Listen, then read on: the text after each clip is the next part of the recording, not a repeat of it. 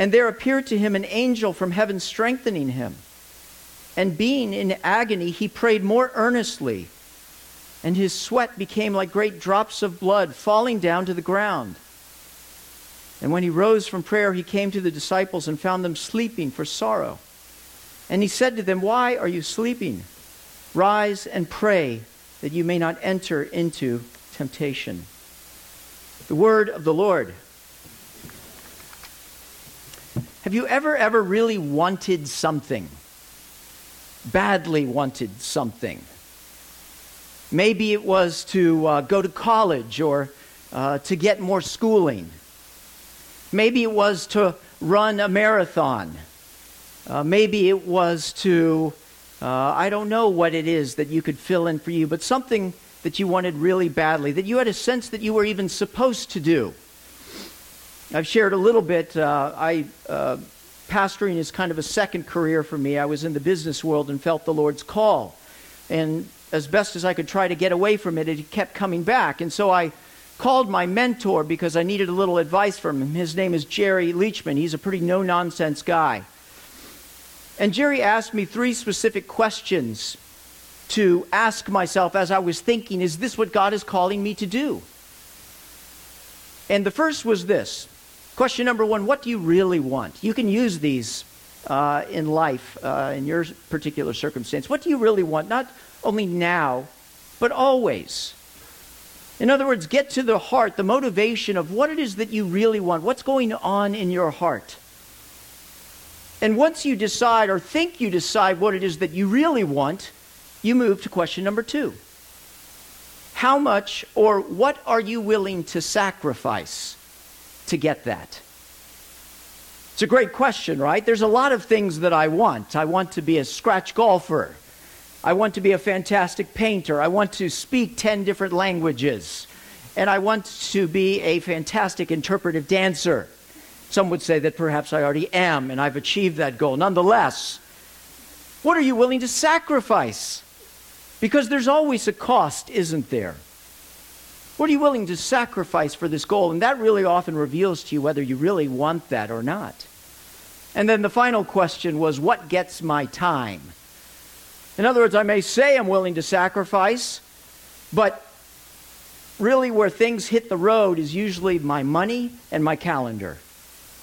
I'm willing to sacrifice that. Okay, well, that means getting up at this time. And that means doing this, and that means paying this, because you're always going to pay.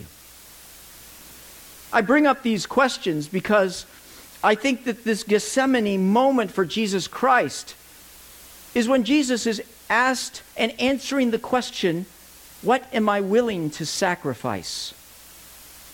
On the cross, we see the action of what Jesus did. But in the garden, we see his heart and the struggle behind what drove him to do what he did. Gethsemane really is the crossing of the Rubicon, the decision to move forward, the decision of what he is willing to sacrifice. Gethsemane is the counting of the cost. Our goal in this sermon is to examine the heart of Jesus, not his actions, that will be in the cross, rather, his heart, to see what he is willing to sacrifice. For in the example of Jesus, in the decision that he made in the garden, we learn the truth that true love knows no bounds. There are three things we need to look at if we want to understand what Jesus Christ is willing to sacrifice. Number one, we have to recognize the price he was willing to pay. Let's look into his heart and see the price, recognize the price. Number two, we have to understand the necessity. Was this really the only path? Was there really no other way? And then finally, number three, we need to value the gift. Once we truly understand the price, once we truly understand the necessity, we need to value the gift. For the greatest gift was given in Gethsemane when Jesus decided to walk in the path that God had for him, the path that led to the cross and ultimately to the empty tomb. Well, let's look at point number one to recognize the price. A little background. Maybe you were here last week. The Last Supper has happened. Jesus has communicated that he is going to give his life. The disciples have pretty much abandoned him, or Satan has, um, Satan has stirred them up in such a way that they have discouraged Jesus. They haven't abandoned him quite yet. But Jesus knows this is his hour. And so they leave, and they're walking to the Garden of Gethsemane. Uh, they crossed the Kidron Valley to the Mount of Olives, and it says, as was his custom, that's where Jesus would spend the night. He would go into Jerusalem during that Passover week, and then he would go out and he would spend the night. Interestingly enough, John extends that time where Jesus has left the Last Supper and is walking to the garden, and we get some of the greatest teachings in the Bible. John 14 and 16 about Jesus saying that he's going to send the Holy Spirit. John 15, the beautiful example of him being the vine and they being the branches. And then finally, John 17, the prayer before the prayer, where Jesus is praying to the Father and we get to overhear him. But Jesus is going to Gethsemane for a reason because he has to pray. He has to pray to the Father. And so he says to the disciples uh, in Matthew, the parallel passage, Sit here while I go over there to pray.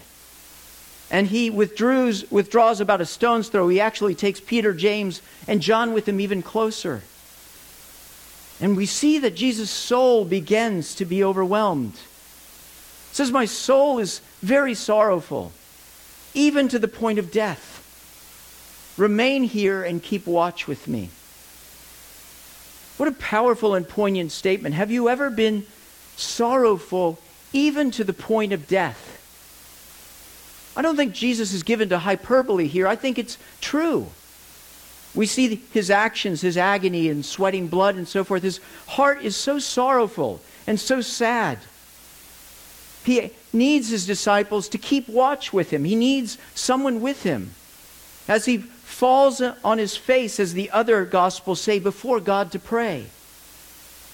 And he says, Father, if you are willing, remove this cup from me. Nevertheless, not my will, but yours be done. Some of the parallel passages say, Father, you can do all things. If you're willing, take this cup from me. Now we have to ask the question what is the source of this sorrow? Why this overwhelming sorrow? I think if I was in this situation, maybe fear is what I would have, but it doesn't say fear, it says sorrow. I think this is one of the keys of understanding Jesus' heart. So, how do we dissect that? Well, I think the first thing is we know what the opposite of sorrow is, right? It's joy. So, where are places in the Bible, in the Gospels, where we see Jesus full of joy? Because he's experiencing the exact opposite here. I looked through the Gospels and I saw two specific instances where it talks about Jesus being full of joy. One is earlier in the, in, uh, the Gospel of Luke, Luke 10 where it says at Luke 10 21, at that time, Jesus, full of joy through the Holy Spirit, said, I praise you, Father, Lord of heaven and earth, because you have hidden these things from the wise and learned and revealed them to little children. This is the passage where the disciples go out and they um, are preaching the gospel and they see Satan fall like lightning. And Jesus goes on to say, But do not rejoice that the spirits submit to you, but rather rejoice that your names are written in the book of life. I think the fullness of joy that we're seeing here is Jesus is communicating to them rejoice that you're reconciled to God, that you're in a renewed relationship with God. It brings him joy to know that they are experiencing what he is experiencing. The second place is in John 15, where Jesus, in the vine and the branches, says, As the Father has loved me, so I have loved you. Now remain in my love. If you obey my ma- commands, you will remain in my love, just as I have obeyed my Father's commands and remain in his love. I have told you this so that my joy may be in you and your joy may be complete. So Jesus is saying, As I am with the Father, so you are in me. It's vine and branches. Obey him that you may experience his love. In other words, joy for Jesus comes from union with God and spreading that gospel, that good message in such a way that others are reconciled and reunited with God as well. It makes perfect sense when you think about it. I don't know if you've ever uh, been excited about someone to the point that you wanted to share them with someone else. I remember taking Lee to meet the parents. Right? I had fallen in love with this woman and I wanted her to meet the parents. And so uh, we were going to meet there in Oklahoma. We were in Charlottesville, and so we were going to drive and meet in Nashville. And uh, we took my car, a Hyundai Sonata, which was in the days when Hyundai was actually junk and not what it is now. Well, unbeknownst to me, you know, it, it was always so hot in the Hyundai, and the problem was they had put on the exhaust fan and they had wired it so it went to the reverse. So it was always blowing hot air in, never blowing hot air out. So my wife is there, all dolled up, ready to meet the parents. And it is a hot, hot ride. And by the time she's there, she's literally melting. And I feel horrible for her. She always looked beautiful to me, looks beautiful to me, but I wanted her to be at her best because I was so excited about uniting her, the one that I loved, with these people that I loved. See, that's what joy is for Jesus to be one with the Father. In fact, in that prayer in John 17, right? As he prays to the Father, he says, I'm no longer in the world, but they are in the world. I'm coming to you, Holy Father. Keep them in your name, which you have given me, that they may be one, even as we are one that they may be one just as you, Father, are in me and I in you. Let them also be in us, so that the world may believe that you have sent me. His joy is in union. And if that is where the fullness of his joy is, we can now begin to grasp why his sorrow is overwhelming to the point of death. Because Jesus has had a unity and a union and an intimacy with, fa- with his Father from all eternity. See, Lee Ellen, with Lee Ellen, I was united to her, but not from the beginning. And in fact, the scriptures tell me that our union, which is beautiful, is a temporary one, right? In heaven, we'll no longer be given in marriage, but this is a union that is from all eternity. And Jesus is recognizing in order for these people to become one with God, I must become two with God. If you'll remember in the garden, Adam and Eve, who walked with God in intimacy and fellowship, sinned. And God the Father said quite clearly, the one who sins is the one who will die. And because of their sin, they were, uh, there was an expulsion from the garden. They were sent out. Is it not interesting that we're back in a garden again? And Jesus is standing before God the Father. And a tree is in the picture the cross. Jesus must be willing to separate himself from the Father, to take on the sins of his people in order that they may become one. But in order for that to happen, he must become sin itself. He must be disengaged from God. Rather than feeling love and union with God, he must feel anger and wrath and emptiness and loneliness, feelings that he's never had before. God does have feelings. He is a person. He is personal. He's tri personal. And so the sorrow in Jesus' heart the overwhelming emptiness of the prospect of being separated from his Father is taking him down to the depths of the earth. And it says that he is in agony and that he is sweating drops of blood.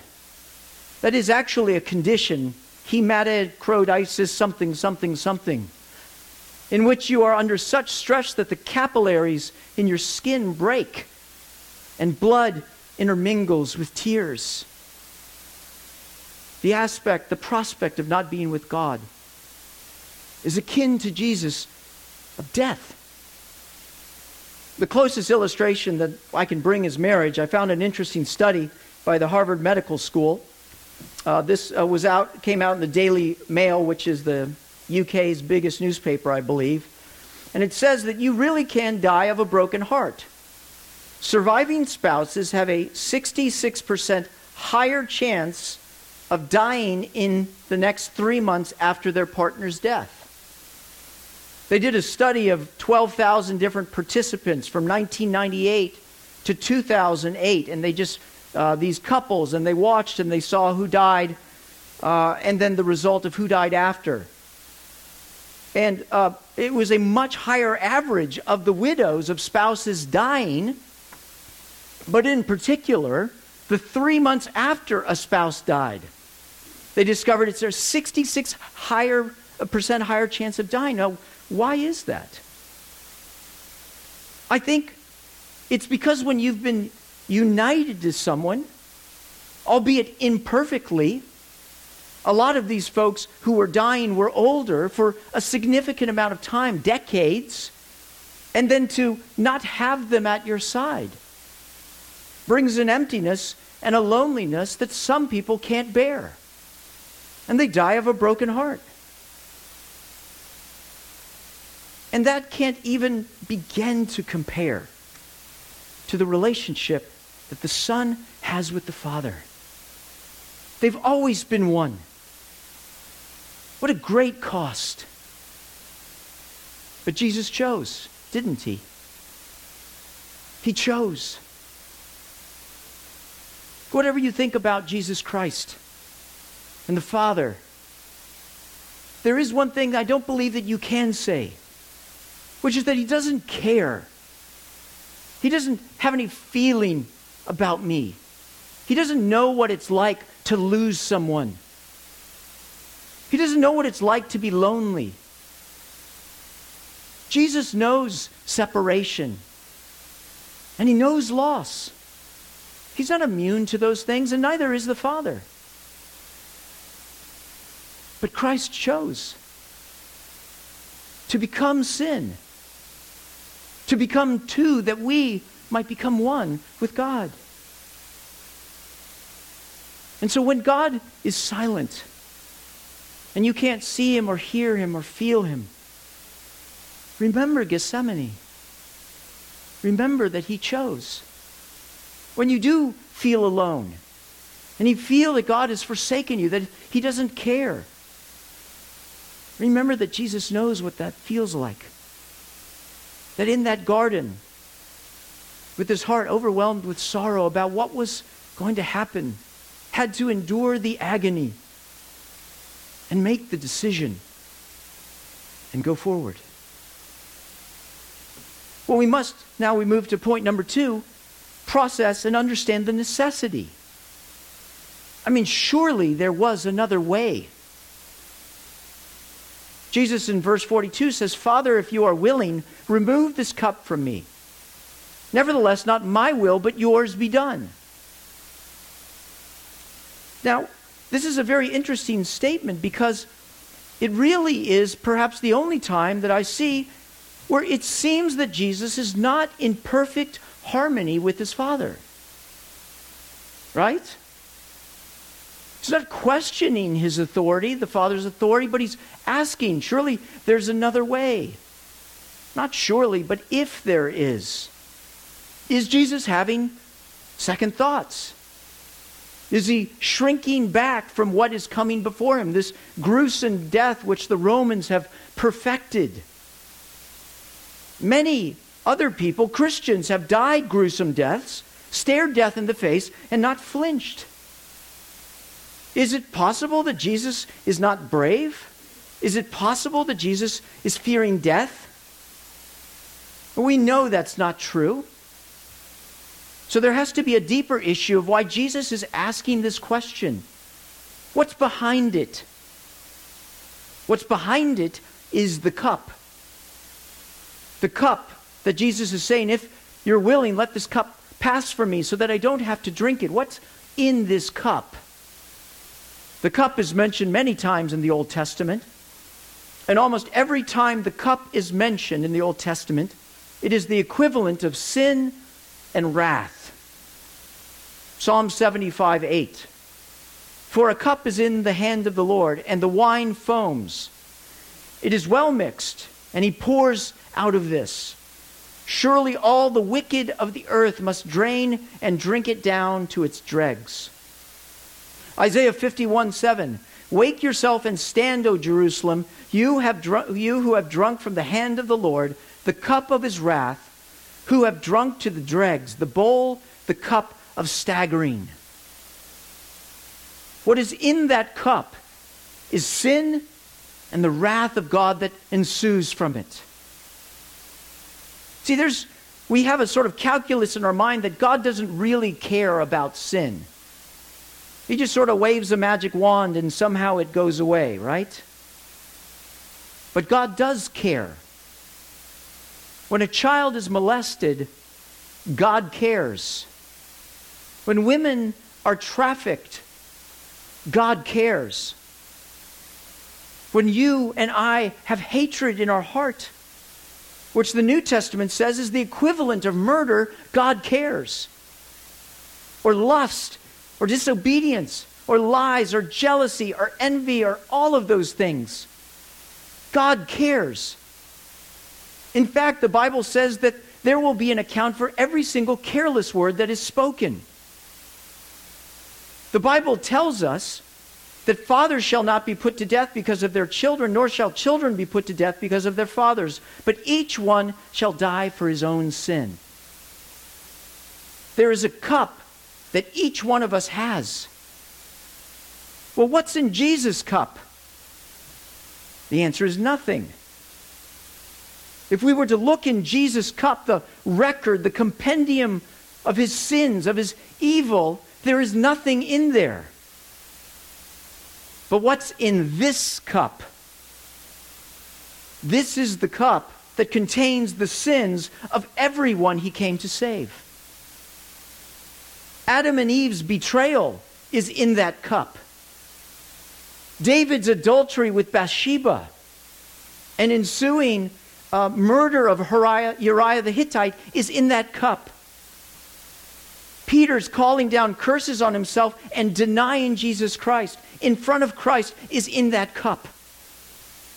The 30,000 slaves that John Newton trafficked is in that cup. And so are my lies and my selfishness and my hatred. See, somebody has to drink the cup. Either me or him. But that cup contains the cup of millions, maybe billions of the people that he has come to save. And you see why it is so hard for Christ to drink it? Because it is against the essence of who Jesus is. He is the image of God, the exact imprint of his nature. His very existence is to bring glory to God, to manifest glory of God by living, to show the world. He always does what pleases the Father. He is the manifestation of God. And to drink that cup, to take on sin, is to be the repudiation of the very thing that he is not. 2 Corinthians 5:21 says this, "For our sake he made him to be sin who knew no sin, that in him we might become the righteousness of God." Doesn't say he was made him to be a sinner who knew no sin, but sin itself. And why Jesus is struggling is because his essence is saying, I don't want to dishonor you. I don't want to be anything else but the one that manifests perfectly your glory. Surely there's another way. And we all know that ultimately, Jesus does manifest the glory of God, for in becoming sin, He shows love and redemption. But we have to answer that question was there another way? Don't you think if the God of the universe could find another way, he would have? And so it's ludicrous after standing in the garden and standing before the cross to say that there is another path to God. The intellectuals who say, Oh, I like his teaching, I like his example. But this cross, this bloody, gory affair, whatever it is, let's set that aside. It's so primitive. Let's focus on his teaching and be redeemed by that. Or is it not more ludicrous to say, I don't need a Jesus? In fact, I don't need anyone. By my own righteousness, I will be shown to merit salvation. I'll pick myself up by my own bootstraps. I'll do it. What do you think God is going to do to somebody who refuses to receive the grace of God that Jesus Christ freely poured out on the cross? It is a dreadful thing to fall into the hands of a living God. How shall we escape if we ignore such a great salvation? There was no other way, my friends. He did go to the cross. Christian, your sin was in that cup, and he drank it to the dregs. And he paid for that sin. So that I no longer have a cup that has sin in it, but rather blessing. Therefore, since we have been justified by faith, we have peace with God. So, how shall we respond? Shall we pity Jesus on the cross? Jesus says, Don't pity me. Pity yourselves if you don't receive what I'm doing for you. We should not pity Christ, we should pity those who don't embrace. For he drank that once, that cup, and he doesn't need to drink it again. Which cup will you take? The cup of wrath or the cup of blessing? The cup of union or the cup of enmity and separation? Do your business with God sooner than later. Understand the necessity. Recognize the price. And finally, value the gift. When somebody gives you a gift, they want you to open it. That's why Jesus came, didn't he? And he came to bring good news, not good advice. This is what I'm going to do, and this is what he has done. And we stand on the other side of the cross. The Jews who asked him the question in John 6 What must we do to do the works of God? Jesus' answer was so poignant, and it's poignant for us today to believe in the one whom he has sent. And so Jesus gives us this command to watch and pray so that you will not fall into temptation. Jesus was watching and praying so he would not fall into the temptation of accomplishing our salvation. We must watch and pray so we do not fall into the temptation to not experience and live out his salvation. See, the point of Gethsemane and the cross was that we could have union with God, to be at peace with God. And because what Christ of what Christ has done, that union has begun. There is a book in heaven, and it is called the Book of Life. And if you are a Christian, if you have given your life to Jesus Christ, if you open up that book, and I think when we get to heaven, we'll be able to go look at that book and see our name in it. And there is a cup at the banquet the cup of blessing, the cup of a son, the cup of a daughter that's waiting for us at the feast in the kingdom of God. But we are on this earth now, aren't we? And we're still fallen creatures. And there still is the enemy, who, though paralyzed, has not been completely vanquished, right? Not until the final battle. See, Satan can't take away your salvation, what Jesus Christ did on that cross if you are a Christian. But he can do his best to take away the joy of that salvation. One of the greatest tragedies and challenges of life is you can be a Christian and yet live and think as you are not. Continuing to live imprisoned in a cage even when the door is already open. Because Satan only has one power over you it's the power to lie. And so Jesus is teaching us there is a way to battle, to live in this blessing, even now, because the union has begun. Watch and pray so that you will not fall into temptation. And so, friends, we must start out our day. We must visit the Garden of Gethsemane often with the disciples. We must watch and pray the gift, remembering the price, understanding the necessity. We must fellowship with one another, encouraging one another, so that we wouldn't be hardened by sin's deceitfulness. We must watch and pray because our struggle is not against flesh and blood. Are you praying that your eyes would be open to see the glory that God has given you? Watch and pray doesn't mean just on Sunday, just when Ken Dodal gets up and says something. Just Esther Carlos prays and then we finish. It's a moment by moment protection of what God has given you. It was Thomas Jefferson, that great atheist, not atheist, but who said the price of freedom is diligence.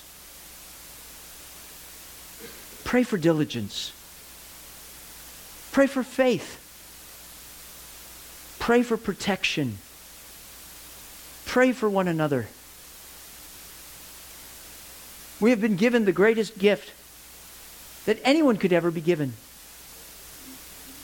the gift of love, a love that knows no bounds. Carry your cup with you. Watch and pray. How you honor the Lord is by valuing the gift of what He did for you, of what He continues to do for you. Take that cup and go into the world. Take that cup into your marriage. Take that cup into your job. Take that cup into your private life where no one is looking. Our Father who art in heaven, hallowed be your name. Your kingdom come, your will be done on earth as is in heaven. Feed me. Watch over me and protect me from the evil one. Love knows no bounds. Let us rejoice and watch and pray. Let's pray together. I thank you that you allowed us to sit in the Garden of Gethsemane, to see your sorrow that you experienced about being separated from your Father, that we might know what a great gift it is to be united to Him. I thank you that we saw your wavering, that we might know how great the price was that you paid. A repudiation of all that you've meant to be, but in the end, upholding all that you are, glorifying the Father by laying down your life by willing to experience this pain. You did not become a sinner, for you are not a sinner, Christ. But you became sin that we might become the righteousness of God. Let us watch and pray and wonder at the cup of blessing that has been handed to us and that we will drink in its fullness at the end. We pray in Christ's name. Amen.